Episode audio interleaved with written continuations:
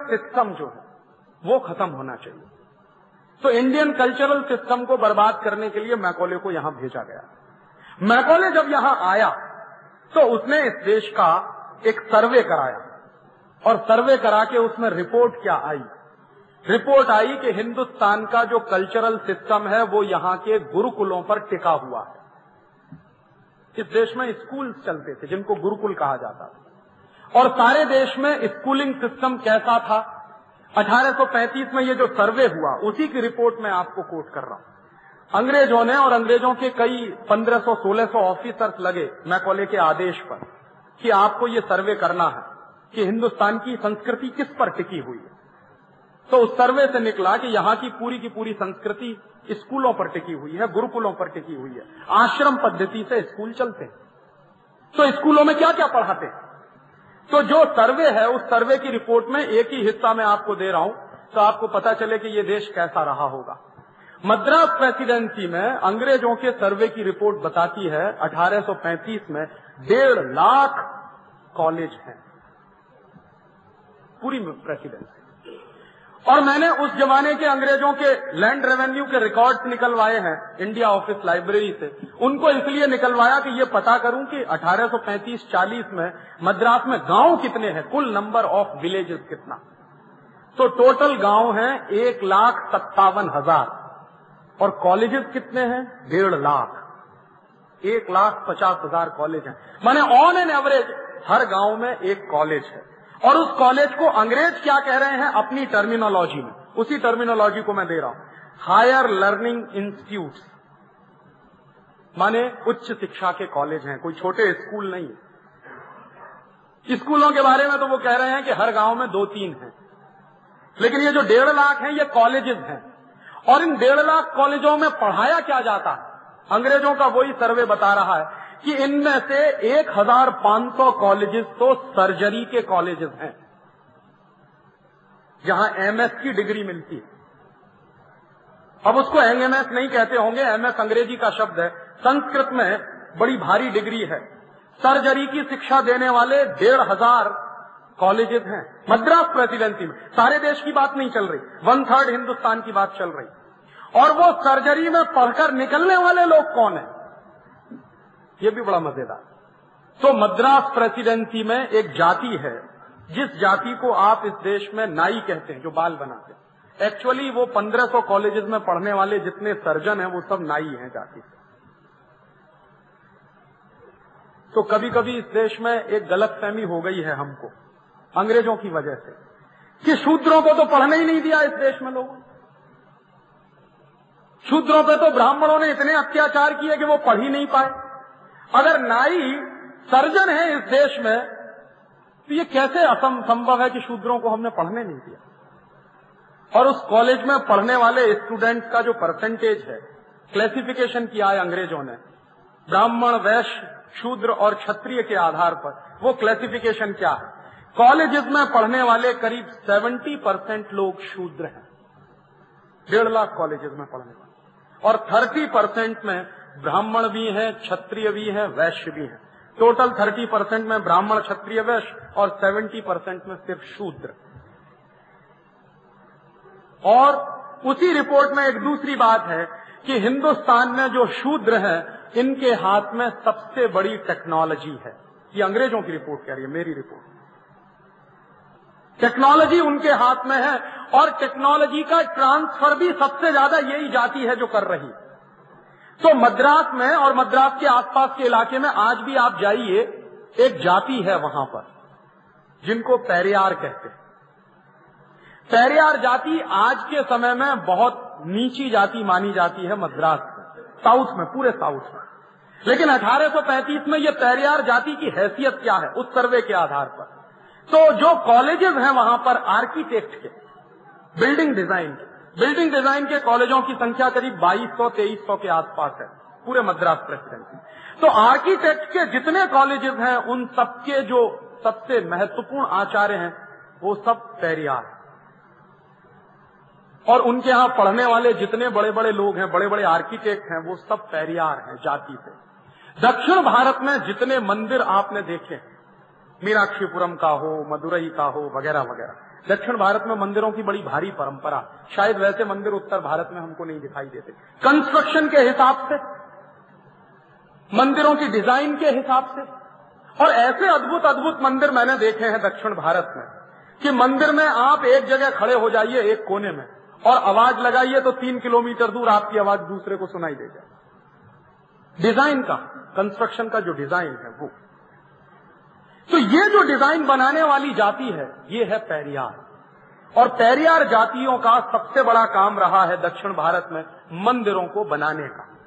तो मंदिर बनाने वाली ये जाति है, जो पूरे दक्षिण भारत में सबसे मज़बूत मानी जाती है। ये उनकी रिपोर्ट है अंग्रेज़ों की। बाद में क्या हुआ है? उसी पैरियार जाति को 1890 के बाद बर्बाद कर दिया अंग्रेज़ों ने। कैसे बर्बाद किया है? एक अंग्रेज़ ऑफिसर है, जिसका नाम है ए ओ यू जिसने बाद में कांग्रेस बनाई है। ये मद्रास का कलेक्टर रहा। तो मद्रास के कलेक्टर की हैसियत से इस आदमी ने एक नोटिफिकेशन किया, कानून बना दिया। क्या कानून बना दिया? उस नोटिफिकेशन के पहले दक्षिण भारत के जितने मंदिर हैं, वो पैरियार लोग बनाते हैं। एओ ह्यूम ने नोटिफिकेशन किया कि आज के बाद पैरियार मंदिर नहीं बनाएँगे। और अगर बनाएँगे तो वो कानूनी अपराध होगा। कानून बना दिया उसने। कानून बना के उस जाति को मंदिर बनाने से रोक दिया उसने तो नतीजा क्या हुआ? पचास साठ साल के बाद ये जाति धीरे धीरे धीरे धीरे खत्म होती गई और आज बिल्कुल किनारे पर पड़ी हुई। अंग्रेज़ों ने ऐसे तोड़ा है भारतीय समाज को। सोसाइटी है, इंडियन सोसाइटी। भारतीय संस्कृति की जो सबसे बड़ी विशेषता है कि पूरी की पूरी सोसाइटी इंटरडिपेंडेंट सोसाइटी रही है। इसको अंग्रेज़ इस्तेमाल करते हैं, मैं भी उसको मुहावरे में कहता हूँ फेस टू फेस कम्युनिटी है। फेस टू फेस कम्युनिटी माने हर कम्युनिटी के पास कुछ विशेष किस्म का हुनर है, दूसरे के पास अपना हुनर है, दोनों का हुनर एक दूसरे के काम में आ रहा है। जैसे कोई है जो जूता बना सकता है, मुझे जूता पहनना है तो उसका बनाया हुआ जूता मैं खरीद रहा हूँ, बदले में उसको मैं अनाज दे रहा हूँ, गेहूँ दे रहा हूँ, चावल दे रहा हूँ। मेरे गाँव में धोबी है उसको कपड़ा धोने का हुनर है। तो वो कपड़ा धोकर मुझे दे रहा, उसके बदले में मैं उसको गेहूँ, चावल, मेरी दादी माँ उसको देती है। मैं अभी भी गाँव में जाता हूँ तो देखता हूँ। तो एक खास तरह की सोसाइटी है जिसके पास एक तरह का हुनर है, स्किल है। सब लोगों के पास सारे तरह के हुनर नहीं होते हैं। तो उन हुनर वाली सोसाइटीज को इस देश में शूद्र कहा गया। और अंग्रेज़ों ने उनकी हैसियत नीचे गिराई। क्योंकि मैकॉले जब ये कह रहा है कि इंडियन सोसाइटीज को तोड़ना है, अगर अंग्रेज़ों के लिए गुलाम बनाना है तो वो एक मुहावरा इस्तेमाल कर रहा वो कह रहा है कि किसी भी खेत में दूसरी फ़सल लगाने से पहले उस खेत को खूब जमकर जोता जाता है। माने हिंदुस्तान के समाज में विदेशी संस्कृति लाने से पहले इसको जोत दो कस के। माने जो कुछ है वो नाश कर दो। उसके बाद उसमें ब्रिटेन की संस्कृति के बीज डालो, सब कुछ इसमें से निकलेगा। और वो क्या कर रहा है? वो दो बातें कह रहा है जो मैं आज के समय में आपसे शेयर करना चाहता वो कह रहा है कि भारतीय समाज की संस्कृति को बर्बाद करने के लिए दो चीज़ें बहुत ज़रूरी हैं, जो मेरे समझ में आ गया है। पहली तो भारत की जो न्याय व्यवस्था है, उसको तोड़ना। और दूसरी, भारत की जो शिक्षा व्यवस्था है, इसको तोड़ना। और भारत की शिक्षा व्यवस्था कितनी ज़बरदस्त है, जिसका वो वर्णन कर रहा है। 1835 में इंग्लैंड में कोई जानता नहीं कि सर्जरी क्या होती। 1835 की बात कर रहा हूँ। इंग्लैंड में सबसे पहले सर्जरी की पढ़ाई शुरू हुई है 1910-1911 में। हिंदुस्तान में उससे हज़ारों साल पहले सर्जरी पढ़ाई जा रही है। प्लास्टिक सर्जरी क्या होती है, ये बात अंग्रेज़ जानते नहीं 1850-1860 का। हिंदुस्तान में प्लास्टिक सर्जरी उसके कई सौ साल पहले से पढ़ाई जा रही है। मेरे पास एक अंग्रेज़ पुलिस ऑफिसर का स्टेटमेंट है, पब्लिश्ड स्टेटमेंट है, कर्नल कूट। कर्नल कूट एक बड़ा ऑफिसर है जो हिंदुस्तान में लड़ने के लिए आया है और ये लड़ा है हैदर अली के साथ। हैदर अली दक्षिण भारत का एक बड़ा राजा है, उससे कभी अंग्रेज़ जीत नहीं पाए। तो लड़ाई में कर्नल कूट हार जाता है और हैदर अली उसको मारता नहीं है, उसकी नाक काट लेता। और कहता है कि तुम जाओ, इंग्लैंड में तब तुम बताना कि नाक कटवा के आए हो। हिंदुस्तान में उस समय मुहावरा चलता है, नाक कटवा दी, माने बेइज्जती हो गई। तो हैदर अली कह रहा है कि तुम्हारी नाक काट के मैं ब्रिटेन भेजूँगा ताकि ब्रिटेन के लोग जाने कि तुम्हारी बेइज्जती हुई। कर्नल कूट की वो नाक काट लेता। कटी हुई नाक लेकर कर्नल कूट वहाँ से भागता। तो हैदर अली की सीमा के बाहर जब आता है तो एक गाँव में पहुँचता है। उस गाँव में उसको एक भाई मिलता है, वो कहता है कि ये कहाँ जा रहे हो तुम्हारी कटी हुई नाक लेकर? तो कहता है, चोट लग गई है, झूठ बोलता। क्योंकि कहेगा कि युद्ध में हार गया तो बेजती हो जाएगी तो कह रहा चोट लग गई है। तो उसने कहा कि मेरे गाँव में एक वैद्य है, वो तुम्हारी ये नाक जोड़ सकता। चलो उसके पास। तो कर्नल कूट ने जो मेमोआर्स लिखे हैं, उस पर से वो किताब है, उसमें उसने की लिखा है कि डेढ़ घंटे मेरा ऑपरेशन चला। और उस डेढ़ घंटे के बाद उस वैद्य ने मेरी नाक जोड़ दी। उसके बाद जब वो इंग्लैंड गया है वापस तो उसका एक दोस्त है जो बड़ा सर्जन है लंदन में। उसको वो कहता है कि तुमको तो कुछ नहीं आता। जाके सीख के आओ, हिंदुस्तान में लोग देखो कितनी बड़ी सर्जरी करते तो वो आता है, इंग्लैंड, लंदन से यहाँ आता है। और छह सात साल यहाँ रहता है। सर्जरी सीख कर जाता है, उसके बाद लंदन में सर्जरी इंट्रोड्यूस होती है। हमको ठीक उल्टा बता रहे कि जो कुछ लाए वो अंग्रेज़ लाए, नहीं तो तुम्हारे पास कुछ था ही नहीं इस देश सच्चाई उसके उल्टी है कि अंग्रेज़ यहाँ से जो कुछ ले गए हैं, उसी पे अपनी मोहर लगा के हमको पेश कर रहे हैं कि देखो, हम ले आइए तुम्हारे लिए। तो इतना बड़ा एजुकेशन सिस्टम इस देश में चलता है तो उसके पीछे कुछ गहरी व्यवस्थाएँ होंगी। अंग्रेज़ उसको खत्म कर रहे हैं। उसके लिए रॉबर्ट, सॉरी, मैकॉले कानून बना रहा है। उस कानून का नाम है इंडियन एजुकेशन एक्ट। तो इंडियन एजुकेशन एक्ट जब लागू होता है इस देश में तो पहली बात उसमें क्या है? कि जितने गुरुकुल चल रहे हैं, इनको इलीगल घोषित करो। अंग्रेज़ सरकार ये फैसला कर रही है। और गुरुकुलों को इलीगल अगर घोषित कर दिया जाएगा तो गुरुकुलों को दान देने वाले जो लोग हैं, वो सब इलीगल हो जाएँगे। तो गुरुकुलों को दान नहीं मिलेगा। और गुरुकुलों को दान नहीं मिलेगा तो गुरुकुल अपने आप ही बंद होने वाले हैं। उसके बाद हम क्या करेंगे? हम कॉन्वेंट स्कूल इस देश में खोलेंगे। ये उसकी प्लानिंग है। उस प्लानिंग से एजुकेशन एक्ट आता है। लागू होता है, गुरुकुलों को दान बंद किया जाता है, गुरुकुलों में पढ़ाने वाले लोगों पर अत्याचार होते हैं, उनको मारा जाता है, पीटा जाता है, जेल में बंद किया जाता है, और कुछ साल के बाद पता चला धीरे धीरे गुरुकुल बंद होने लगते हैं। फिर अंग्रेज़ों ने सबसे पहला कॉन्वेंट स्कूल खोला है कलकत्ता। और उस कॉन्वेंट स्कूल में बच्चों को पढ़ाई के लिए एडमिशन करवाना है, उसके लिए एक आदमी इस देश में खड़ा किया गया, उसका नाम है राजा राममोहन राय। राजा राममोहन राय इस देश में खड़े किए गए हैं, अंग्रेज़ों की तरफ़ से, ताकि अंग्रेज़ों का जो कॉन्वेंट स्कूल खुला है, उसमें बच्चों को लाने की ज़िम्मेदारी उनके ऊपर है। और राजा राममोहन राय अंग्रेज़ों के बड़े भारी समर्थक व्यक्ति हैं। इतिहास में इतना तो शायद आपने पढ़ा ही होगा कि अंग्रेज़ी शिक्षा को हिंदुस्तान के गाँव गाँव में फैलाने का काम राजा राममोहन राय ने किया। उसके पहले Raja Rammohan Roy East India company में क्लर्क हैं और नौकरी करते हैं। बाद में उनको नौकरी से छुट्टी दी जाती है और कहा जाता है कि तुमको तुम्हारी तनख्वाह मिलेगी। बस गाँव गाँव में कॉन्वेंट स्कूल खोल दो और बच्चों को उसमें लाने की तुम्हारी ज़िम्मेदारी। अब उस जमाने में कोई माँ बाप अपने बच्चों को कॉन्वेंट में भेजता नहीं। क्यों नहीं भेजता? सबको लगता है कि ये फालतू का स्कूल है। तो राजा राममोहन राय गाँव गाँव जाते हैं। एक गाँव का किस्सा मैं आपको सुनू तो सुनू तो आपको थोड़ा पता चला। वर्धमान एक जगह है कलकत्ता के पास, बंगाल। वर्धमान में गए हैं राजा राममोहन राय और वहाँ के गाँव के लोगों की मीटिंग बुला के कन्विंस कर रहे हैं कि आप अपने बच्चों को कॉन्वेंट स्कूल में भेजिए। तो एक गाँव का किसान उनसे पूछता है कि क्या मिलेगा वहाँ हमारे बच्चों को? तो कहते हैं, अंग्रेज़ी पढ़ाई जाएगी। तो किसान पूछता है, उस अंग्रेज़ी से क्या होगा? कि आपके बच्चे अंग्रेज़ों जैसे हो जाएँगे। तो वो पूछ रहा है कि फिर अंग्रेज़ों जैसे हो जाएँगे तो हमारा क्या फ़ायदा? तो वो कुछ बता नहीं पा रहे फिर एक तर्क वो दे रहे हैं कि आपके बच्चे टाई लगाएँगे, सूट बूट पहनेंगे। तो गाँव वाला पूछता है, ये टाई क्या होती है? उसको मालूम नहीं कि टाई क्या होती। है और सही ही बात है, इस गर्म देश में टाई लगाने का कोई मतलब नहीं।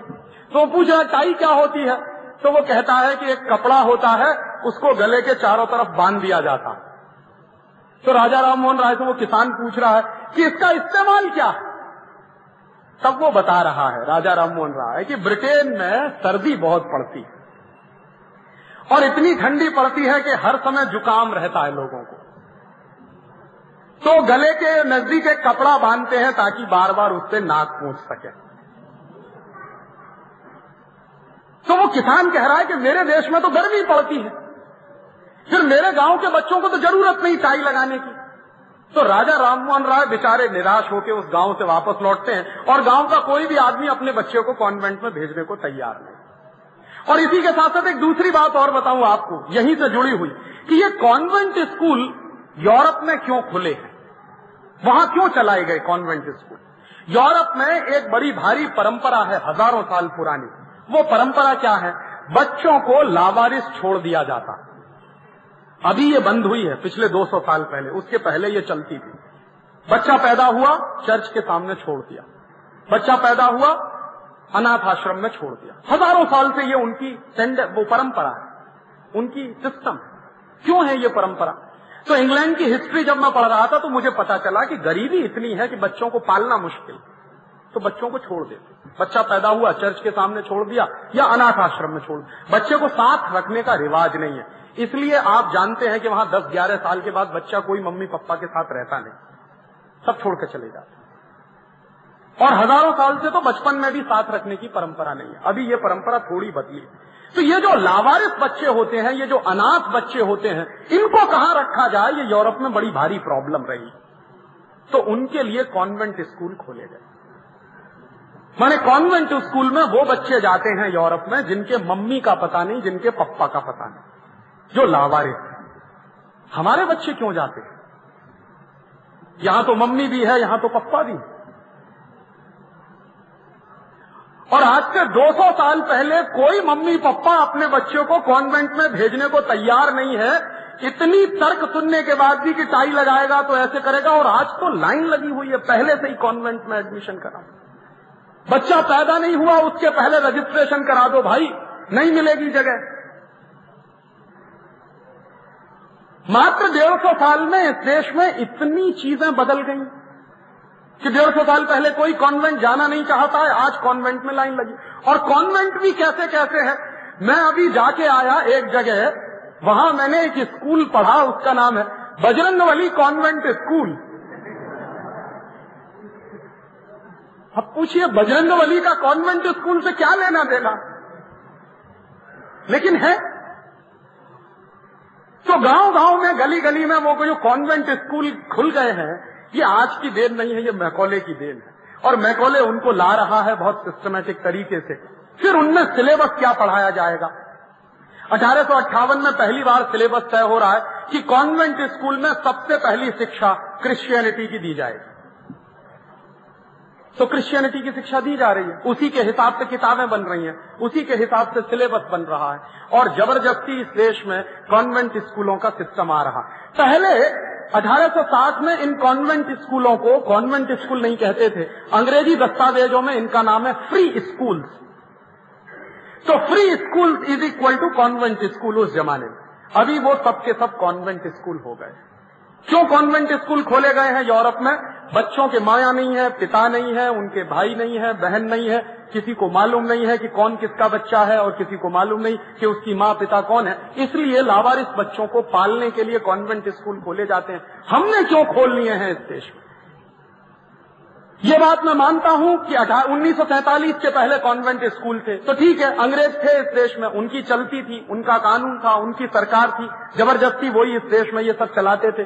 तो मैंने एक दिन हिसाब लगाया कि 1947 के पहले जितने कॉन्वेंट स्कूल थे इस देश में, आज़ादी के 50 साल के बाद तो तीन से चार गुने ज़्यादा बढ़ गए। और अंग्रेज़ इस देश में जो ला रहे हैं सिस्टम क्यों ला रहे हैं ताकि भारतीय संस्कृति का नाश किया जाए?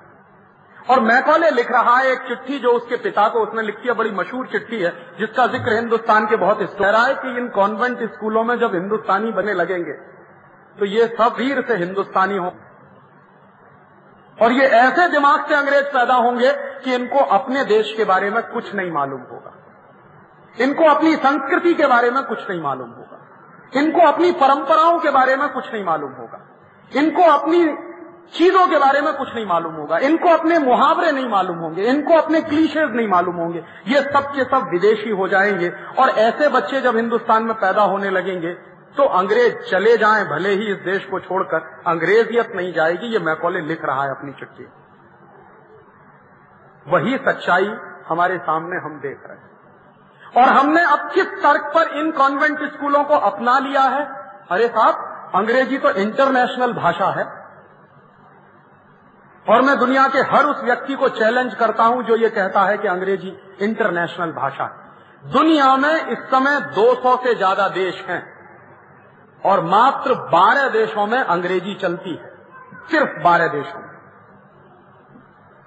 200 देशों में से मात्र 12 देशों में अंग्रेज़ी चलती है। एक सौ अठासी देशों में उनकी अपनी मातृभाषाएँ चलती हैं। तो कैसे अंग्रेज़ी इंटरनेशनल भाषा? अंग्रेज़ी इंटरनेशनल भाषा तब मानी जाती जब दुनिया के 200 देशों में से 150 देशों में अंग्रेज़ी चलती और 50 देशों में मातृभाषा चलती। मैं मान लेता कि अंग्रेज़ी मात्र, वहाँ की इंटरनेशनल भाषा। मात्र 12 देशों में अंग्रेज़ी चलती है। अमेरिका है, कनाडा है, ब्रिटेन है। और थोड़ा सा लैटिन अमेरिका के देश है, और वहाँ तो मैं मानता नहीं कि अंग्रेज़ी चलती है। ज़्यादा लैटिन चलती है, अंग्रेज़ी की खिचड़ी बन गई है लैटिन के साथ। एक दूसरा तर्क है कि साहब, अंग्रेज़ी में बहुत शब्द है। कुल गिन लीजिए अंग्रेज़ी के शब्दों की संख्या। कोई भी बड़ी से बड़ी डिक्शनरी उठा लीजिए। चैम्बर्स ले आइए, चाहे ऑक्सफोर्ड ले आइए, चाहे कैम्ब्रिज की डिक्शनरी ले आइए। शब्दों को गिन लीजिए। उसमें ओरिजिनल शब्द कितने हैं और दूसरी भाषाओं से लिए गए शब्द कितने हैं? तो आपको पता चलेगा कि पूरी अंग्रेज़ी भाषा में उनके अपने ओरिजिनल वर्ड मात्र बारह हज़ार हैं। ओनली ट्वेल्व थाउज़ेंड और अकेले गुजराती में ओरिजिनल शब्दों की संख्या चालीस हज़ार है, सिर्फ़ गुजराती में। हिंदी की तो बात छोड़ दीजिए। मराठी में ओरिजिनल शब्दों की संख्या चालीस से पैंतालीस हज़ार है। हिंदी में अपने ओरिजिनल शब्दों की संख्या सत्तर हज़ार से ऊपर है। तो अंग्रेज़ी में शब्द हैं कहाँ के फिर? अंग्रेज़ी के शब्द सब चोरी किए हुए शब्द हैं। या तो फ्रेंच के हैं, या तो लैटिन के हैं, या तो ग्रीक भाषा के पुराने शब्द हैं, या तो इधर साउथ, ईस्ट एशिया की कुछ लैंग्वेजेस चली हैं, उनके शब्द हैं। अंग्रेज़ी के पास अपना कोई शब्द नहीं। और ये भाषा इतनी लाचार है, इतनी पंगु है कि चाचा हो ताऊ हो, मामा हो, फूफा हो, सब अंकल। चाची हो, ताई हो, भाभी हो, नानी हो, सब आंटी। उनके पास इसके अलावा शब्द ही नहीं है। जिस भाषा में अपने रिश्तेदारों को कहने के शब्द नहीं हो, वो भाषा कैसे अच्छी भाषा मानू और इसमें ऐसा घनचक्कर हो जाता है कभी कभी इन लॉज हैं। अब पता नहीं उनकी तरफ़ के हैं कि हमारी तरफ़ के। वो लड़की वालों की तरफ़ के हैं कि लड़के वालों की। दोनों ही इन लॉज हो जाते हैं। हिंदुस्तान में तो परिवारों के जो रिश्ते हैं, वो इतने माइक्रो लेवल पे डिफाइन किए जाते हैं कि बुआ की, फूफा की, मौसी की, ताई की, ये तो वो तो फलानी दिमागी इतने माइक्रो लेवल के रिश्ते हैं। क्योंकि हमारे पास उसके शब्द हैं। हम डिफाइन कर सकते हैं। उनके पास शब्द ही नहीं है डिफाइन करने। कैसे हम माने कि ये अंग्रेज़ी बहुत अच्छी भाषा है? कभी कभी ये तर्क देते हैं लोग कि साहब, अंग्रेज़ी नहीं होगी तो साइंस और टेक्नोलॉजी की पढ़ाई नहीं हो सकती। और मैं कहता हूँ कि बिना अंग्रेज़ी के ही साइंस और टेक्नोलॉजी की पढ़ाई होती है। और दुनिया में दो देश इसका उदाहरण है, जापान और फ्रांस। पूरे जापान में आप चले जाइए। इंजीनियरिंग के जितने कॉलेज हैं, मेडिकल साइंस के जितने कॉलेज हैं, सब में पढ़ाई जापानीज में होती है। कोई अंग्रेज़ी में नहीं पढ़ता। जापान के चार्टेड अकाउंटेंट, जापान के मैनेजमेंट में काम करने वाले सारे स्टूडेंट जापानीज में पढ़ते हैं। तो साइंस और टेक्नोलॉजी की पढ़ाई सिर्फ़ अंग्रेज़ी में होती है, ये दुनिया का सबसे रद्दी तर्क है। फ्रांस में चले जाइए, बचपन से लेकर और उच्च शिक्षा तक सब फ्रेंच में पढ़ाया जाता है। और फ्रांस में तो मैं रहा हूँ तो मैंने देखा है कि किसी आदमी को अंग्रेज़ी में बात करिए तो ऐसी नाक चढ़ा के यूँ कर लेता है कि आपने पता नहीं कितना बड़ा अपराध कर दिया। और टूटी फूटी फ्रेंच में आप उससे दो शब्द कह दीजिए मैथिए बॉक्सवा बस इतना खुश हो जाएगा कि आपने मेरी फ्रेंच तो बोली, भले ही टूटी फूटी बोली। और मैंने एक बार एक फ्रेंच साइंटिस्ट हैं, जिनके साथ मैंने काम किया सॉरबॉन में। जब मैं यहाँ साइंटिस्ट था। एक बार मैंने उनको पूछा कि आपने अपनी थीसिस किस भाषा में लिखी? वो फ्रांस के सबसे बड़े साइंटिस्ट हैं इस समय। और अभी दो साल पहले उनको नोबल प्राइज मिला। मैं जब उन, उनके साथ काम करता था तब उनका नाम था नोबल पैनल में लेकिन मिला नहीं था। अभी दो साल पहले नोबल प्राइज मिल गया। तो मैंने एक दिन उनसे पूछा कि आपने अपनी थीसिस किस भाषा में लिखी? तो उनका स्वाभाविक है फ्रेंच में लिखी। तो मैंने कहा, आपको कभी किसी ने टॉन्ट नहीं कहा कि आपने अंग्रेज़ी में क्यों नहीं लिखा? तो उन्होंने कहा, मैं कोई पागल आदमी? जिसको कहना हो कहता रहे। मुझे लगता है जिस भाषा में मैं सबसे अच्छा काम कर सकता हूँ, उसी भाषा में मैंने काम किया। और तब उन्होंने मुझे एक बात कही जो मैंने मेरे जीवन में भी महसूस की। उसने मुझे कहा राजीव जब भी कोई मौलिक काम तुमको करना हो तो तुम विदेशी भाषा में कर नहीं सकते, ये बात तुम लिख लो, किसी भी डायरी मौलिक काम जब तुमको करना होगा तो तुम तुम्हारी मातृभाषा में ही कर पाओगे, किसी दूसरी भाषा में तुम कर नहीं सकते। हाँ नकल करनी हो किसी दूसरे की तो तुम मातृभाषा छोड़कर दूसरी भाषा में कर सकते हो। लेकिन कोई मौलिक काम तुमको करना हो तो तुम जो है कभी कर नहीं सकोगे अंग्रेज़ी में। और मज़ाक में उन्होंने मुझसे कहा, जो बात बिल्कुल सच है। उन्होंने कहा, तुम ये बताओ कि हिंदुस्तान में नोबल लॉरियट क्यों नहीं पैदा होते? तुम्हारा देश जब गुलाम था तो दो नोबल लॉरियट पैदा हुए। पहला नोबल लॉरियट था रविंद्रनाथ टैगोर। रविन्द्रनाथ टैगोर ने किस भाषा में लिखी है गीतांजलि? बांग्ला में लिखी। बांग्ला में लिखी हुई गीतांजलि पर नोबल पुरस्कार मिला है उनको। अंग्रेज़ी में लिखे हुए लेखों पे नहीं मिला। क्यों नहीं मिला? क्योंकि अंग्रेज़ी में रविन्द्रनाथ टैगोर उतना अच्छा लिख नहीं सकते जितना अच्छा बांग्ला में लिख सकते और दूसरे थे जगदीश चंद्र बसु। जगदीश चंद्र बसु की पूरी की पूरी थीसिस बांग्ला भाषा में है। तो वो कहते थे कि तुम्हारे देश में जब अंग्रेज़ों का राज्य चलता था तो दो नोबल पुरस्कार वाले लोग पैदा हुए। अब तो तुम्हारा राज्य चलता है तो लाइन लग जानी चाहिए थी। पता चला कि आज़ादी के बाद एक भी नहीं। अकाल ही अकाल है इस देश में नोबल लॉरियट का। और जबकि हमसे छोटे छोटे देश हैं। स्वीडन है, डेनमार्क है, नॉर्वे है। स्वीडन, डेनमार्क, नॉर्वे को मैं कहूँ तो सिटी कंट्रीज़ हैं। हमारे एक एक शहर की जितनी आबादी है, उनके, उनका कुल आबादी है, पूरे देश में। तो दुनिया भर में जो पिद्दी पिद्दी से देश है, उनके यहाँ हर साल नोबल पुरस्कार, हर साल नोबल लॉरियट पैदा होते हैं। हमारा छियानवे करोड़ का देश, हम एक नोबल लॉरियट पैदा नहीं कर पाते। कारण क्या है? चिंतन हमारा मातृभाषा में नहीं और चिंतन अगर मातृभाषा में नहीं कर सकते तो कभी भी विकास होता नहीं दिमाग का।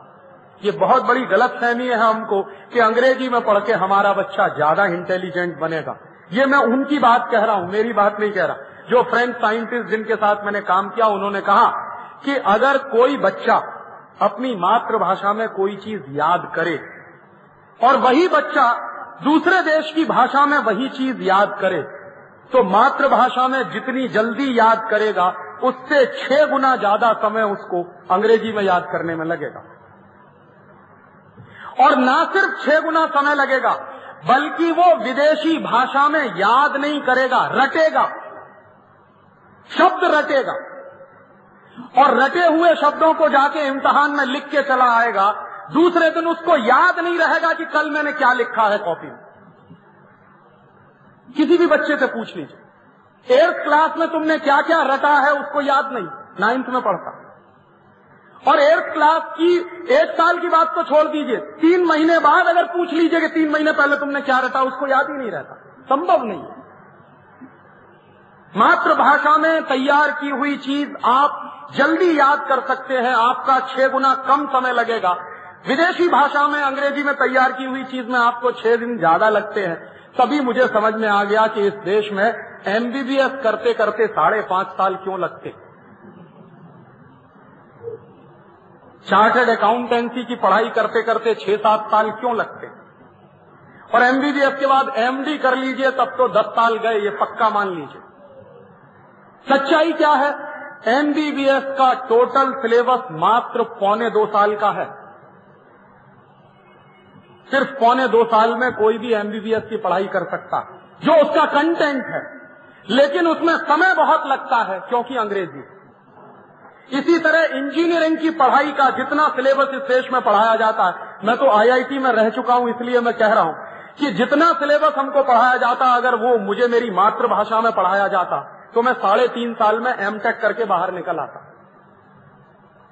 लेकिन वही एमटेक करने के लिए मुझे करीब करीब साढ़े सात, आठ साल लग गए। तो मेरे जीवन का जो सबसे महत्वपूर्ण समय है, जो गोल्डन पीरियड है, वो एक विदेशी भाषा के कारण बर्बाद हो रहा। तो मैं कभी कभी पूछता हूँ उन मम्मी पापाओं से कि आपको ये अधिकार किसने दिया कि अपने बच्चे के करोड़ों करोड़ों घंटे आप बर्बाद करें? किसने आपको ये अधिकार दिया? और किसने आपको यह अधिकार दिया कि आपके बच्चे आपके रहते हुए अपने आप को लावारिस कहलाने वाले स्कूलों में जाकर पढ़े, कॉन्वेंट स्कूलों और ये आप अपने बच्चों पर सबसे बड़ा अत्याचार कर रहे हैं जब आप उनको अंग्रेज़ी में पढ़ा रहे हैं। उस बच्चे के दिल का दर्द आप नहीं जानते। मैं जानता हूँ, क्योंकि मैं पढ़ के आया हूँ। और वो बच्चे के दिल का दर्द क्या है, वो मैं आपसे शेयर कर रहा हूँ। मेरी माँ पूरे समय ये जानती नहीं थी कि मेरा बेटा क्या पढ़ रहा मुझे नहीं मालूम। मेरी माँ नहीं जानती कि इसने क्या पढ़ा। जब मेरी माँ मेरे बारे में जानती नहीं कि इसने क्या पढ़ा है तो उसके लिए उसको ट्यूटर रखना पड़ता। माँ से बड़ा दुनिया में कोई दूसरा ट्यूटर होता नहीं। मॉडर्न साइंस भी अब इस बात को स्वीकार करता कि माँ से बड़ा शिक्षक बच्चे के लिए कोई दूसरा होता नहीं। लेकिन पूरे समय मेरी माँ को मालूम नहीं कि मेरा बच्चा क्या पढ़ता क्यों? क्योंकि माँ की जो स्मृतियाँ हैं, माँ के जो ज्ञान है, माँ के मन में जो संस्कार है, उसका इस अंग्रेज़ी शिक्षा से कुछ लेना देना। और हमने कैसे अपनी माताओं को बेवकूफ़ घोषित कर दिया? इस देश की लाखों लाखों, करोड़ों करोड़ों माताएँ दुनिया की सबसे इंटेलिजेंट लोग हैं, जब वो तुलसी के पौधे में पानी देती। लेकिन हमारे देश ने उनको रिजेक्ट कर दिया। क्यों? क्योंकि उनके पास पीएचडी नहीं है। उनके पास एम टेक की डिग्री नहीं है। लेकिन उनको मालूम है कि तुलसी के पौधे में पानी लगाया जाता क्यों लगाया जाता है तुलसी के पौधे में पानी? क्योंकि तुलसी का पौधा ऑक्सीजन देता दुनिया में ये अद्भुत किस्म की फैक्ट्री है ऑक्सीजन पैदा करने वाली। आप इसको पानी दीजिए तुलसी का पौधा पानी को और हाइड्रोजन को अलग अलग ऑक्सीजन और हाइड्रोजन को अलग कर देता। एच H2O में से H2 अलग हो जाता है ऑक्सीजन बाहर निकलती है। और उसको अपने फोसो फोटोसिंथेसिस की प्रक्रिया को पूरा चलाने में पानी की बहुत ज़रूरत होती है। इसलिए मेरी माँ रोज तुलसी के पौधे को पानी देती है। कितनी बड़ी साइंटिफिक काम कर रही है वो। लेकिन हमने तो कहा, वो तो बेकार है, पढ़ी लिखी नहीं क्योंकि उसको पीएचडी नहीं मिली। और साक्षरता किसको करनी है? मेरी माँ को कहने आएँगे कि तुम साक्षर हो जाओ, क्योंकि तुमको एबीसीडी लिखना नहीं आता। लेकिन वो इतनी बड़ी साइंटिस्ट है कि रोज तुलसी के पौधे में पानी दे रही है। मेरे जैसे बेवकूफ़ जो डिग्री लेके निकलते हैं, उनको मालूम नहीं कि तुलसी के पौधे में पानी दिया जाता। हमको नहीं पढ़ाया किसी ने कि तुलसी के पौधे में पानी दिया जाता। मेरी माँ को उसकी माँ ने पढ़ाया कि तुलसी के पौधे में पानी दिया जाता। कितना बड़ा वैज्ञानिक कर्म वो कर रही है। लेकिन हम कह रहे हैं वो तो पढ़ी लिखी नहीं है, क्योंकि साक्षर नहीं है। तो हम किसको साक्षर बनाने जा रहे हैं? उन लोगों को साक्षर बनाने जा रहे हैं जो हमसे ज़्यादा शिक्षित हैं। हम जो कुछ नहीं जानते हैं, वो मान के बैठे हैं कि सारी साक्षरता हमारे ही पास है। क्योंकि हम जानते हैं A for apple B for boy C for cat वो मेरी माँ नहीं जानती। उसको कहना होगा तो वो कुछ और तरीके से कहेगी। वो आ फॉर अरिहंत कह देगी, लेकिन उसको ये नहीं मालूम ए फॉर एप्पल होता। तो हमने कह दिया कि वो तो बेकार है, वो तो पढ़ी लिखी नहीं है, उसको तो कुछ आता नहीं है, उसको साक्षर बनाना है। और सच्चाई ये है कि साक्षरता हमको उससे सीखनी चाहिए कि तुलसी के पौधे में पानी क्यों दिया जाता है? ये दुनिया का सबसे बड़ा वैज्ञानिक कर्म। नीम का दातुन क्यों किया जाता है? ये दुनिया का सबसे बड़ा वैज्ञानिक कर्म। ये वैज्ञानिक कर्म करने वाले लोग हिंदुस्तान के गाँव गाँव में रहते हैं, लेकिन हमने क्या किया है? वो ही बेवकूफ़ है, क्योंकि वो अंग्रेज़ी नहीं जानते। और हम अंग्रेज़ी जानने वाले लोग शायद दुनिया के सबसे बड़े ईडियट हैं। ये मैं बहुत कन्विक्शन से कह रहा हूँ, क्योंकि हम में से कोई भी आदमी वो काम कर नहीं सकता जो गाँव का किसान करता एक बार मैं एक गाँव में गया तो एक किसान को मैंने देखा बैल को खोलते हुए और हल में जोतते हुए। तो मैंने थोड़ी देर, दो मिनट अपने मन में सोचा कि मान लो ये काम मुझे करना पड़े तो तो बैल कहीं होगा और मैं कहीं होऊँगा। मैं नहीं कर सकता उस काम को। बैल को कहाँ से खोलकर कैसे हल में लगाना है, ये स्किल उसके पास है। और जिस आदमी के पास इतना बड़ा स्किल है, उसको हमने कहा, ये अनस्किल्ड लेबर है। ये तो अंग्रेज़ों की दी हुई परिभाषाएँ और ये सारी परिभाषाएँ निकली कहाँ से है? इसी अंग्रेज़ी के एजुकेशन सिस्टम हमने होशियार किसको माना? हमने इंटेलिजेंट किसको माना? पटर पटर अंग्रेज़ी में दस बारह वाक्य जो बोल सके, भले ही ग्रामेटिकली वो इनकरेक्ट हो। लेकिन जो जितनी फास्ट अंग्रेज़ी बोले, वो उतना इंटेलिजेंट ये हमने मान्यताएँ बना ली। ज़बरदस्ती गुजराती बोल सकते हैं, अच्छी मराठी बोल सकते हैं। इंप्रेशन जमाने के लिए धड़ाधड़ अंग्रेज़ी में बोलते चले जाए ताकि सामने वाले पर रौब पड़े। किस पर रौब डाल रहे हो भाई? तुम तो खुद अपने मन में इतने हीन हो गए हो कि अपनी मातृभाषा में बात नहीं कर सकते। और जो समाज अपनी मातृभाषा से कट जाता है, उस समाज का कभी भला नहीं होता। जापान गुलाम हुआ था अंग्रेज़ों का। ये आज की बात नहीं है, तीन सौ साढ़े तीन सौ साल पुरानी बात है। और जापान में कॉन्वेंट स्कूल खोल दिए थे अंग्रेज़ों। उन कॉन्वेंट स्कूलों में पढ़ाने के लिए कुछ पाँच एक लाख जैसविक्स लोगों की फौज खड़ी की गई थी जापान में। जापान जब आज़ाद हो गया, ब्रिटेन की गुलामी से तो जापानीज लोगों ने सबसे पहला काम जानते हैं क्या किया था? अंग्रेज़ी स्कूलों का नाश कर दिया था। और उस दिन के बाद से जापानीज लोगों ने संकल्प लिया था कि कोई बच्चा अंग्रेज़ी में नहीं पढ़ेगा सब बच्चे जापानीज में पढ़ते हैं। और आज दुनिया में जापान की इकोनॉमी अमेरिका की इकोनॉमी से टक्कर ले रही है। चाइना एक दूसरा देश है। कोई भी बच्चा वहाँ अंग्रेज़ी में नहीं पढ़ता। और चाइना की इकोनॉमी दुनिया में इस समय सेकंड लार्जेस्ट इकोनॉमी मानी जाती है। सबसे ज़्यादा वाइब्रेंट इकोनॉमी है चाइना की इकोनॉमी ऐसे ही दुनिया में फ्रांस है। कोई अंग्रेज़ी में नहीं पढ़ता, लेकिन फ्रांस, यूरोप में इस समय काफ़ी आगे है। हमारे मन में ये गलत फहमी है कि अंग्रेज़ी में पढ़ेंगे तभी आगे बढ़ेंगे। इस गलत फहमी में से बाहर निकल आइए। ये अंग्रेज़ों की दी हुई गुलामी की व्यवस्था है, जो आज भी हम इस देश में चला रहे हैं। और इसलिए मैं ये कहता हूँ कि ये जो अंग्रेजियत का सिस्टम है ये अंग्रेज़ों का दिया हुआ जो सिस्टम है, ये गुलामी के समय से चल रहा है। और आज़ादी के पचास साल भले ही आ गए हैं, लेकिन व्यवस्था वही चल रही है। अंग्रेज़ों का बनाया हुआ आईपीसी चल रहा है, अंग्रेज़ों का बनाया हुआ सीआरपीसी चल रहा है, अंग्रेज़ों का बनाया हुआ सीपीसी चल रहा है। कभी कभी एक मज़ाक में मेरे कुछ दोस्त मुझको कहते हैं कि राजीव, अगर अंग्रेज़ नहीं आते तो इस देश में न्याय नहीं मिलता कभी। अंग्रेज़ आए तो न्याय मिला इस देश को। तो मैं उनको एक कहानी सुनाता हूँ कि अंग्रेज़ों के पहले कैसा न्याय था और अंग्रेज़ों के बाद कैसा न्याय है। हमारे देश में एक राजा था, उसका नाम था चंद्रगुप्त विक्रमादित्य। उसके राज्य में दो महिलाओं में झगड़ा हो गया। क्या झगड़ा हुआ? एक बच्चा था, उसको क्लेम करने वाली दो माताएँ थी। एक माता कहती थी कि ये मेरा है, दूसरी कहती थी, ये मेरा है। अब उस झगड़े को लेकर, उस केस को लेकर दोनों माताएँ गई कोर्ट में। राजा की जुडिशियल काउंसिल बैठी, मुकदमा पेश किया गया। एक महिला खड़ी हुई, उसने सिद्ध किया कि ये मेरा बच्चा दूसरी भी खड़ी हो गई। उसने भी सिद्ध कर दिया कि ये मेरा बच्चा राजा ने कहा कि तलवार ले आओ, आधा आधा काट दो, आधा एक को दे दो, आधा दूसरे को दे दो। जैसे ही राजा ने तलवार मंगाई और बच्चे को काटने की बात कही, वैसे ही असली माँ खड़ी हो गई। और कहने लगी, नहीं नहीं, बच्चों को काटो मत, भले ही इसको दूसरी माँ को दे दो। क्योंकि कोई भी असली माँ होगी अपनी आँखों के सामने, कैसे अपने बच्चे को कटता हुआ देखेगी? राजा को पता चल गया कि यही असली माँ है। तो राजा ने उस बच्चे को, उसकी असली माँ को दे दिया। ढाई मिनट के अंदर पूरे केस का फैसला हो गया। यही केस लेकर आप सुप्रीम कोर्ट में चले जाइए। कम से कम 20 साल लग जाएँगे आपको पता नहीं चलने वाला कि कौन असली माँ है और कौन नकली माँ है। 20 साल से पहले इस केस का फैसला हो नहीं सकता।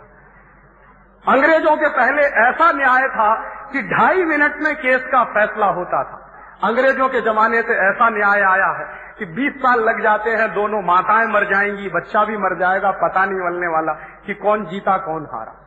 करोड़ों करोड़ों केस पेंडिंग पड़े रहते हैं, न्याय नहीं होता ये अंग्रेज़ों की व्यवस्था। हमारी व्यवस्था में ढाई मिनट में न्याय होता।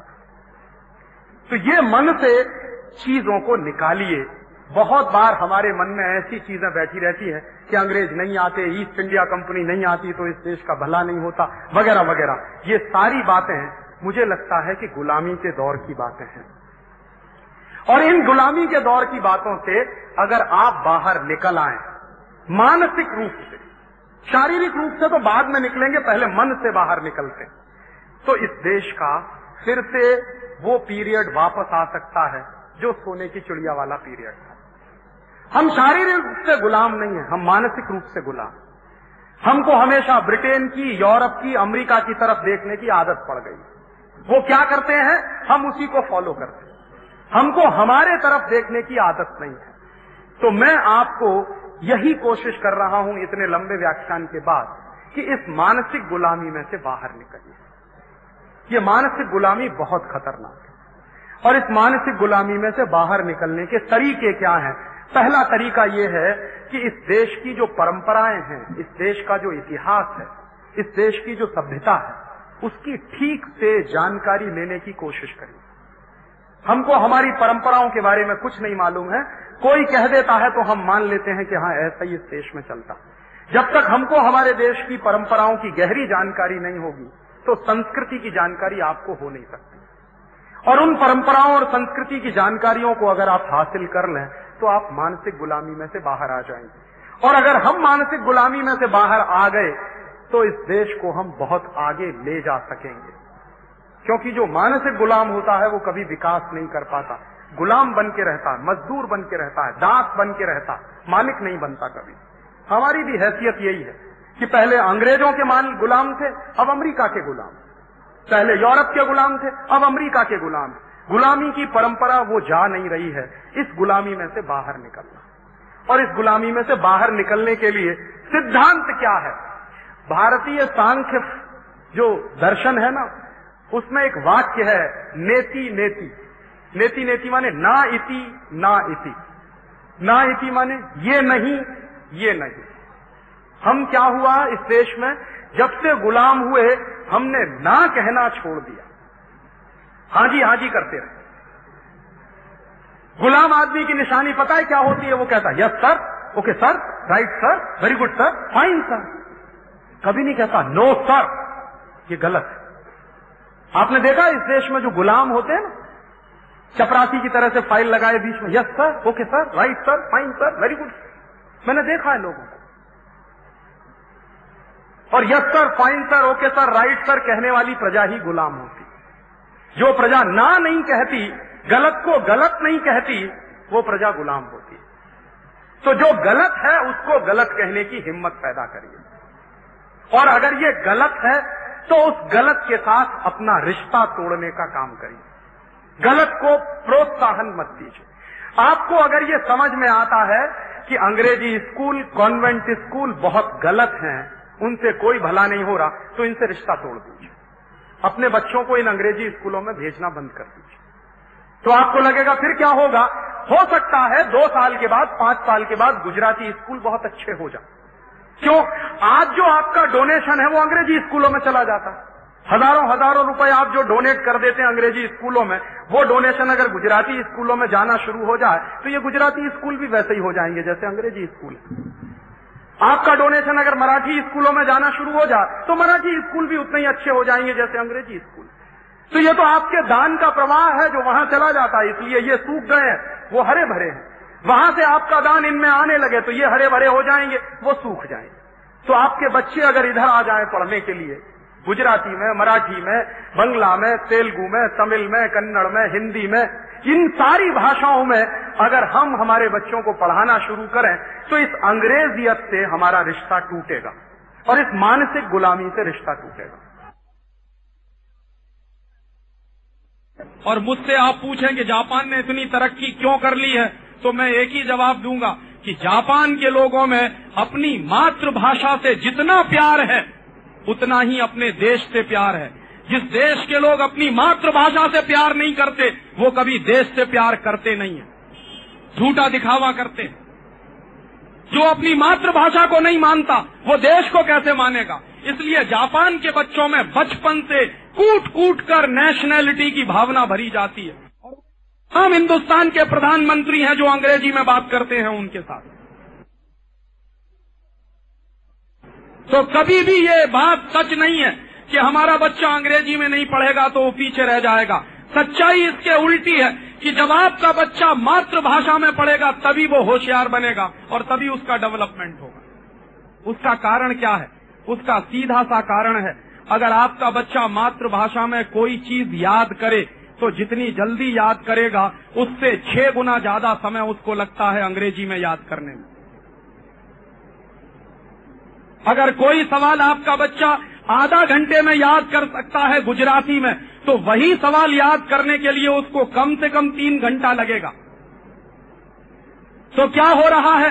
इस देश का हर वो विद्यार्थी जो अंग्रेज़ी माध्यम से पढ़ रहा है, वो विद्यार्थी अपने जीवन में छह गुना ज़्यादा समय बर्बाद कर रहा है। और इस हिसाब से अगर हम माने इस देश में विद्यार्थियों की कुल संख्या अगर 10 करोड़ की है तो हिंदुस्तान के विद्यार्थियों का 60 करोड़ घंटे का समय हम बर्बाद कर रहे हैं सिर्फ़ इसलिए कि उनको अंग्रेज़ी माध्यम में पढ़ाया जाए। और कई लोग मुझको कहते हैं कि राजीव भाई, अंग्रेज़ी बहुत बड़ी अच्छी भाषा है। अंग्रेज़ी बहुत समृद्ध भाषा है। और उनको मैं ये तर्क देता हूँ कि किसी भी भाषा की समृद्धि इस बात से तय होती है कि उसमें कितने शब्द हैं। और अंग्रेज़ी भाषा में कुल मिलाकर मात्र बारह हज़ार शब्द हैं। और मात्र बारह हज़ार शब्दों वाली भाषा है अंग्रेज़ी। गुजराती भाषा में कुल मिलाकर इस समय चालीस हज़ार शब्द हैं। तो समृद्ध भाषा गुजराती है या अंग्रेज़ी? मराठी भाषा में इस समय अड़तालीस हज़ार से ज़्यादा शब्द हैं। और हिंदी की बात मैं करना शुरू करूँ तो हिंदी में लगभग सत्तर से अस्सी हज़ार शब्द हैं। तो समृद्ध भाषा अंग्रेज़ी नहीं है। समृद्ध भाषा गुजराती है, मराठी है, हिंदी है, तेलुगु है, तमिल है, कन्नड़ है, मलयालम है। ये सारी भाषाएँ समृद्ध हैं। और एक जानकारी और दे दूँ, अंग्रेज़ी दुनिया की सबसे रद्दी भाषा है। क्यों? क्योंकि इस भाषा के नियम कभी भी एक जैसे नहीं होते। दुनिया में सबसे अच्छी भाषा वो मानी जाती है, जिसके नियम हमेशा से एक जैसे हों। जैसे संस्कृत। संस्कृत भाषा के जो नियम आज से हज़ार साल पहले थे, वही नियम आज भी हैं। लेकिन ये बात आप अंग्रेज़ी के बारे में नहीं कह सकते। अंग्रेज़ी में आज से मात्र 200 साल पहले दिस लिखा जाता था टी आई एस और आज लिखा जाता है टी एच आई एस मात्र 200 साल पहले दिस लिखते थे टी आई एस करके, और आज लिखते हैं टी एच आई एस ये क्या चक्कर है? अंग्रेज़ी में मात्र डेढ़ सौ साल पहले जिन शब्दों की स्पेलिंग अलग होती थी, उन शब्दों की स्पेलिंग बदल गई है, बहुत बड़े पैमाने पर बदल गई। और अंग्रेज़ी भाषा एक ऐसी भाषा है जिसमें पता ही नहीं चलता प्रोनाउंसिएशन कभी एक जैसा होता नहीं एक्सेंट कभी एक जैसा होता नहीं। ऑस्ट्रेलिया में आप जाइए कोई भाई आपसे कहेगा, अगर उसको कहना है टुडे तो ब्रिटेन में जाइए तो टुडे कहेगा, ऑस्ट्रेलिया चले जाइए तो कहेगा टुडाए टुडाए टुडाए तो कभी कभी मुझे आश्चर्य होता था कि टुडाए माने क्या होता है? टी ओ टू और डी आई ई माने मरने के लिए, और जबकि वो कह रहा है, आज माने टुडे समझ में ही नहीं आता। स्कॉटलैंड में चले जाइए, एक प्रोनाउंसिएशन मिलेगा आयरलैंड में चले जाइए, दूसरा मिल जाएगा। इंग्लैंड में आ जाइए, तीसरा मिल जाएगा। ऑस्ट्रेलिया चले जाइए, चौथा मिल जाएगा। अमेरिका पहुँच जाइए, पांचवा मिल जाएगा। अमेरिका और ब्रिटेन में यही झगड़ा होता है। एक की अंग्रेज़ी में जेड का ज़्यादा प्रयोग करते हैं, दूसरे में एस का ज़्यादा प्रयोग करते हैं। कोई नियम ही नहीं बना पाए आज तक वो इस बात के लिए। इस हिसाब से तो अंग्रेज़ी दुनिया की सबसे रद्दी भाषा। और फिर एक जानकारी और दे दूँ। बहुत लोग ये तर्क देते हैं कि अंग्रेज़ी इंटरनेशनल लैंग्वेज है। और मैं आपको बता रहा हूँ कि सारी दुनिया में मात्र 12 देश हैं जहाँ की मातृभाषा अंग्रेज़ी है। बाकी 188 देशों की मातृभाषा अंग्रेज़ी नहीं है। बाकी 188 देश जो हैं, उनकी मातृभाषाएँ अंग्रेज़ी से अलग हैं। तो दुनिया में अगर 200 देश हैं और उन 200 देशों में मात्र 12 देशों में अंग्रेज़ी मातृभाषा है तो ये अंग्रेज़ी इंटरनेशनल लैंग्वेज कैसे हो गई? ये तो माइनॉरिटी की लैंग्वेज है। और जनसंख्या के हिसाब से देखना शुरू कर दीजिए तो अंग्रेज़ी बोलने वालों की जनसंख्या दुनिया में मुश्किल से कुल जनसंख्या का दो तीन प्रतिशत है बस। मुश्किल से दो तीन प्रतिशत। पूरी दुनिया की अगर कुल जनसंख्या हम माने छह अरब की, छह सौ करोड़ की तो उसमें मुश्किल से तीन प्रतिशत लोग हैं जो अंग्रेज़ी बोलते हैं या समझते हैं। बाकी सारे के सारे लोग नॉन अंग्रेज़ी वाले लोग हैं। तो कैसे मैं मान लूँ कि ये इंटरनेशनल लैंग्वेज है? उस हिसाब से अगर मानी जाए तो दुनिया में इंटरनेशनल लैंग्वेज तो चाइनीज़ हो सकती है, क्योंकि सबसे ज़्यादा लोगों द्वारा चाइनीज़ बोली जाती है दुनिया में। और दूसरे नंबर की अगर कोई भाषा हो सकती है तो वो हिंदी ही हो सकती है, क्योंकि चाइनीज़ के बाद हिंदी सबसे ज़्यादा लोगों द्वारा बोली जाने वाली भाषा है। और अंग्रेज़ी सबसे रद्दी भाषा जानते हैं क्यों? है क्योंकि अंग्रेज़ी में चाचा अंकल है, ताऊ भी अंकल। मामा भी अंकल है तो मौसा भी अंकल। फूफा भी अंकल है तो फूफा जैसा भी कोई अंकल है। चाची आंटी है, ताई भी आंटी है, मामी भी आंटी है, मौसी भी आंटी है। अब जरा बताइए कि मामी और मौसी में कितना फ़र्क है? जरा बताइए तो सही कि क्या मामी और मौसी दोनों बराबर हो सकती है? या मामा और ताऊ दोनों एक हो सकते हैं क्या? या काका और मामा दोनों एक हो सकते हैं क्या? उनके यहाँ तो सब आंटी हैं या अंकल हैं। जानते हैं चक्कर क्या? चक्कर यह है कि उनके पास अपने रिश्तों को डिफाइन करने के लिए शब्द नहीं है। और जिस भाषा में अपने रिश्तों को डिफाइन करने के शब्द नहीं हो, वो सबसे रद्दी भाषा है। ये खाम खां की गलतफहमी हमारे मन में आ गई है कि अंग्रेज़ी बड़ी ऊँची भाषा। ये तो चूँकि अंग्रेज़ आ गए और हम उनके गलती से गुलाम हो गए, इसलिए अंग्रेज़ी आ गई इस देश में। अगर अंग्रेज़ नहीं आए होते तो शायद संस्कृत इस देश की राष्ट्रभाषा होती। और आज आपको एक जानकारी और दे दूँ। दुनिया में कंप्यूटर के लिए सबसे ज़्यादा वैज्ञानिक भाषा अगर कोई है तो वो संस्कृत है। और ये सारे वैज्ञानिक कह रहे हैं, कंप्यूटर चलाने के लिए जो बेस्ट एल्गोरिदम तैयार किया गया है, वो संस्कृत की मदद से तैयार हुआ। दुनिया में, अमेरिका में जो सुपर कंप्यूटर चल रहे हैं, उन सुपर कंप्यूटर्स की प्रोग्रामिंग अब संस्कृत में तैयार करने की कोशिश चल रही। शायद आप नहीं जानते, आपसे ज़्यादा संस्कृत पर रिसर्च इस समय जर्मनी में चल रही है। काहे को चल रही है? क्यों पागल नहीं है वो लोग? वो जानते हैं कि इस भाषा में कितना खजाना छुपा हुआ। वो जानते हैं कि इस भाषा में हिंदुस्तान में लाखों लाखों दस्तावेज़ अभी भी रखे हुए हैं संस्कृत में। जिनमें बेशकीमती खजाने छुपे हुए हैं और आपको आपकी भाषा से काटकर एक विदेशी भाषा में डाल दिया गया है। और ये विदेशी भाषा में बहुत गहरा असर दिमाग पर पड़ता है। मैं चैलेंज के साथ कहता हूँ, कोई भी बड़े से बड़ा तीस मारखा अंग्रेज़ी बोलता है तो जानते हैं क्या करता है? पहले मातृभाषा में सोचता है, फिर उसको ट्रांसलेट करता है। माने दोगुनी मेहनत करता है, तब अंग्रेज़ी बोलता है। और आपको एक जानकारी और दे दूँ। आप अपने जीवन के अत्यंत निजी क्षणों में मात्र मात्र भाषा इस्तेमाल करते हैं, कभी दूसरी भाषा निकलती नहीं मुँह से। जब बीमार होते हैं, कष्ट होता है तो माँ निकलता है मुँह से। मम्मी नहीं निकलता, मदर नहीं निकलता, मॉम नहीं निकलता। क्यों? और जब आप बहुत ज़्यादा गुस्सा होते हैं तो भी गाली मुँह में मातृभाषा में ही निकलती है। अंग्रेज़ी में नहीं निकलती। तो आप अपने जीवन के जितने व्यस्ततम निजी क्षण होते हैं, अपनी मातृभाषा में ही बात कर सकते हैं। और तब इस बच्चे को जिसको आपने अंग्रेज़ी में डाल दिया है, उसके ऊपर कितना बोझा पड़ता है, इसका आपको अंदाज़ा नहीं है। आप अपने घर में मातृभाषा में बातें करते हैं कच्छी में बातें करते हैं, गुजराती में बातें करते हैं। बच्चा उसी को सुनते सुनते सीखता है। बच्चा सीखता कैसे है? बच्चा सीखता है नकल करके। तो जिस तरह से आप प्रोनाउंशिएट करते हैं, वैसे ही बच्चा प्रोनाउंशिएट करने की कोशिश करता है। और उससे उसकी भाषा का विकास होता है।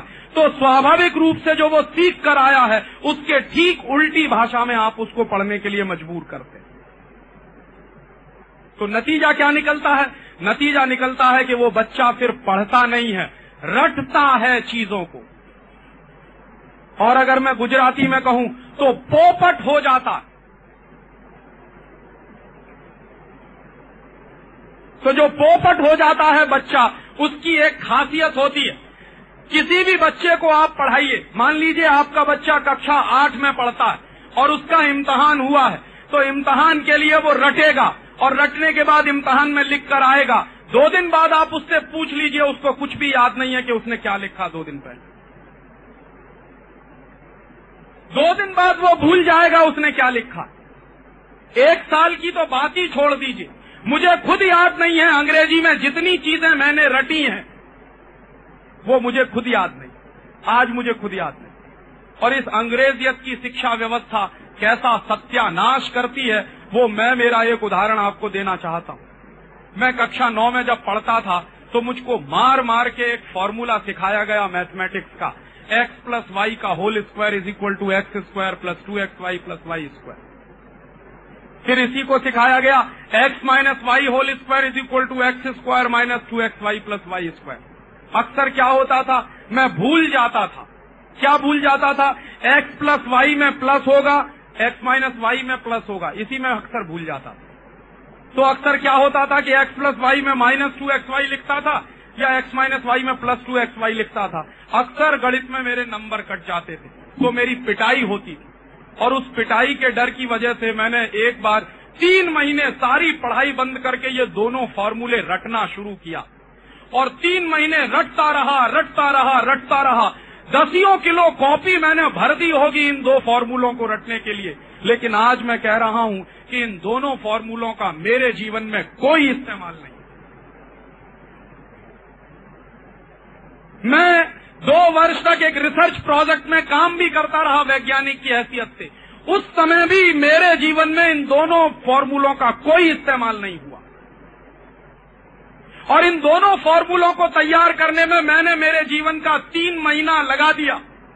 पिटाई खाई, डांट खाई, अध्यापक से बेजती सहन की कि तुम नालायक हो, तुमको ये दो फॉर्मूले भी याद नहीं होते। तो इतनी पिटाई हुई, इतनी बेजती हुई क्लास में, चूँकि ये दो फॉर्मूले याद नहीं होते थे, और इतना समय बर्बाद करके मैंने जो दो फॉर्मूले याद किए, उनका मैं करूँ क्या अपने जीवन में? और ऐसा एक नहीं है, मैं आपको सैकड़ों हज़ारों उदाहरण दे सकता हूँ, कि जो कुछ आपके बच्चे याद कर रहे हैं, जो कुछ आपके बच्चे पढ़ रहे हैं, उसमें से मुश्किल से पाँच प्रतिशत उनके जीवन में काम आने वाला है। 95 परसेंट तो बेकार ही जाने वाला। और लाद लाद के बोझा हमारे बच्चों पर।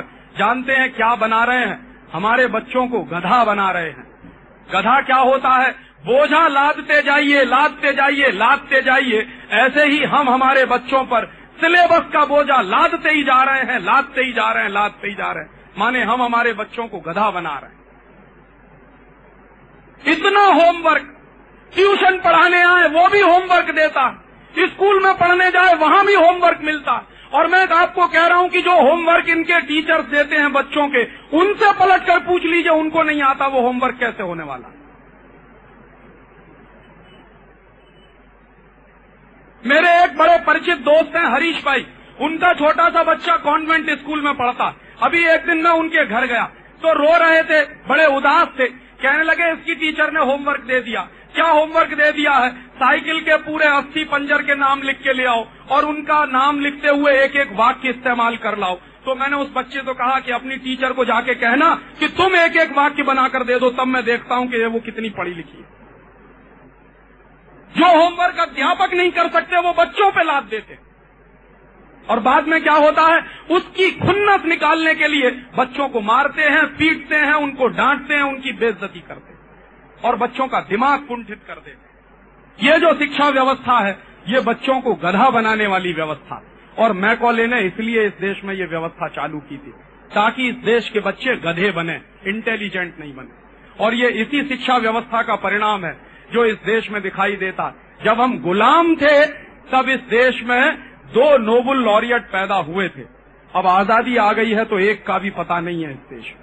और हमसे पिद्दी पिद्दी से देश हैं दुनिया में, जहाँ हर साल कोई ना कोई नोबल लॉरियट पैदा हो जाता। ये नोबल लॉरियट जानते हैं कौन होता? जो बच्चा मौलिक काम करता है, कुछ नया काम करता है, वो नोबल प्राइज पाता। नोबल प्राइज पाने के लिए पीएचडी करना ज़रूरी नहीं है। बीटेक एमटेक करना ज़रूरी नहीं है। न्यूटन कक्षा नौ में फेल हो गया था। उस न्यूटन को हम सब याद करते। आइंस्टीन कक्षा दस के आगे पढ़ नहीं पाया कभी। उस आइंस्टीन को हम याद करते हैं। मैक्स प्लैंक ने इतनी बड़ी थ्योरी दी सारी दुनिया में E is equal to h nu वो E is equal to h nu theory देने वाला मैक्स प्लैंक कभी स्कूल गया नहीं। उसने स्कूल का मुँह नहीं देखा। शेक्सपियर कभी किसी विद्यालय में से पीएचडी करके नहीं आया। और हमारे देश में देखिए, तुलसीदास ने कौन से विश्वविद्यालय में से पीएचडी ली थी, जरा बताइए। और उनकी लिखी हुई रामचरित मानस हिंदुस्तान के गाँव गाँव में गाई जाती महर्षि वेदव्यास ने कौन सी यूनिवर्सिटी से डिग्री ली थी, जो उनकी महाभारत सारे देश में गाई जाती और उस पर रिसर्च की जाती? डिग्री लेने से कभी इंटेलिजेंट होने का कोई वास्ता नहीं। बल्कि इस देश में तो यह सिद्ध हुआ है जिसने डिग्रियाँ नहीं ली है, वो इंटेलिजेंट हुए हैं इस देश में और उन्होंने मौलिक काम किए। डिग्री लेने वाले तो बोझे के नीचे दबे रहते हैं, उनका मेंटल डेवलपमेंट नहीं हो पाता। और तब मैं आपसे कुछ कहने आया। समय हो गया है मुझे गाड़ी पकड़नी। रात को मुझे सूरत जाना। इसलिए ये व्याख्यान मुझे यहीं खत्म करना पड़ेगा, लेकिन कंक्लूड करते हुए दो तीन बातें कहना चाहता हूँ कि इस देश में जो गुलामी का माहौल अंग्रेज़ों के जमाने में था, वही गुलामी आज भी चल रही। जो शिक्षा व्यवस्था अंग्रेज़ों के जमाने में थी, वही आज भी चल रही है। जो न्याय की व्यवस्था अंग्रेज़ों के जमाने में थी, वही आज भी चल रही है। जिस तरह के कानून अंग्रेज़ों के जमाने में थे, वही कानून आज भी चल रहे हैं। और जिस तरह की अर्थव्यवस्था अंग्रेज़ों के जमाने में थी, वही अर्थव्यवस्था आज भी चल रही है। तब आप पूछेंगे कि क्या करें? रास्ता क्या है? इसमें से रास्ता दो ही है। पहला रास्ता ये है कि जिस दिन आप जग जाए, उसी दिन सवेरा मान लीजिए। अब तक आप सो रहे थे। ठीक है, मालूम नहीं था, जानकारी नहीं थी, लेकिन अगर आज आप जग गए हैं तो मान लीजिए आज ही सवेरा है। तो उस सवेरे की शुरुआत कैसे करें? अपने अपने बच्चों को कॉन्वेंट स्कूल में से बाहर निकाल लीजिए। उनको गुजराती माध्यम के स्कूल में भेजिए। और गलती से भी कभी किसी को ये सलाह मत दीजिए कि अपने बच्चों को अंग्रेज़ी माध्यम में पढ़ाओ। क्योंकि इस अंग्रेजियत की व्यवस्था को अगर बदलना है तो आपके बच्चों को अपनी मातृभाषा में पढ़ना ही पड़ेगा। नहीं तो वो अंग्रेजियत में ही फंसते चले जाएँगे।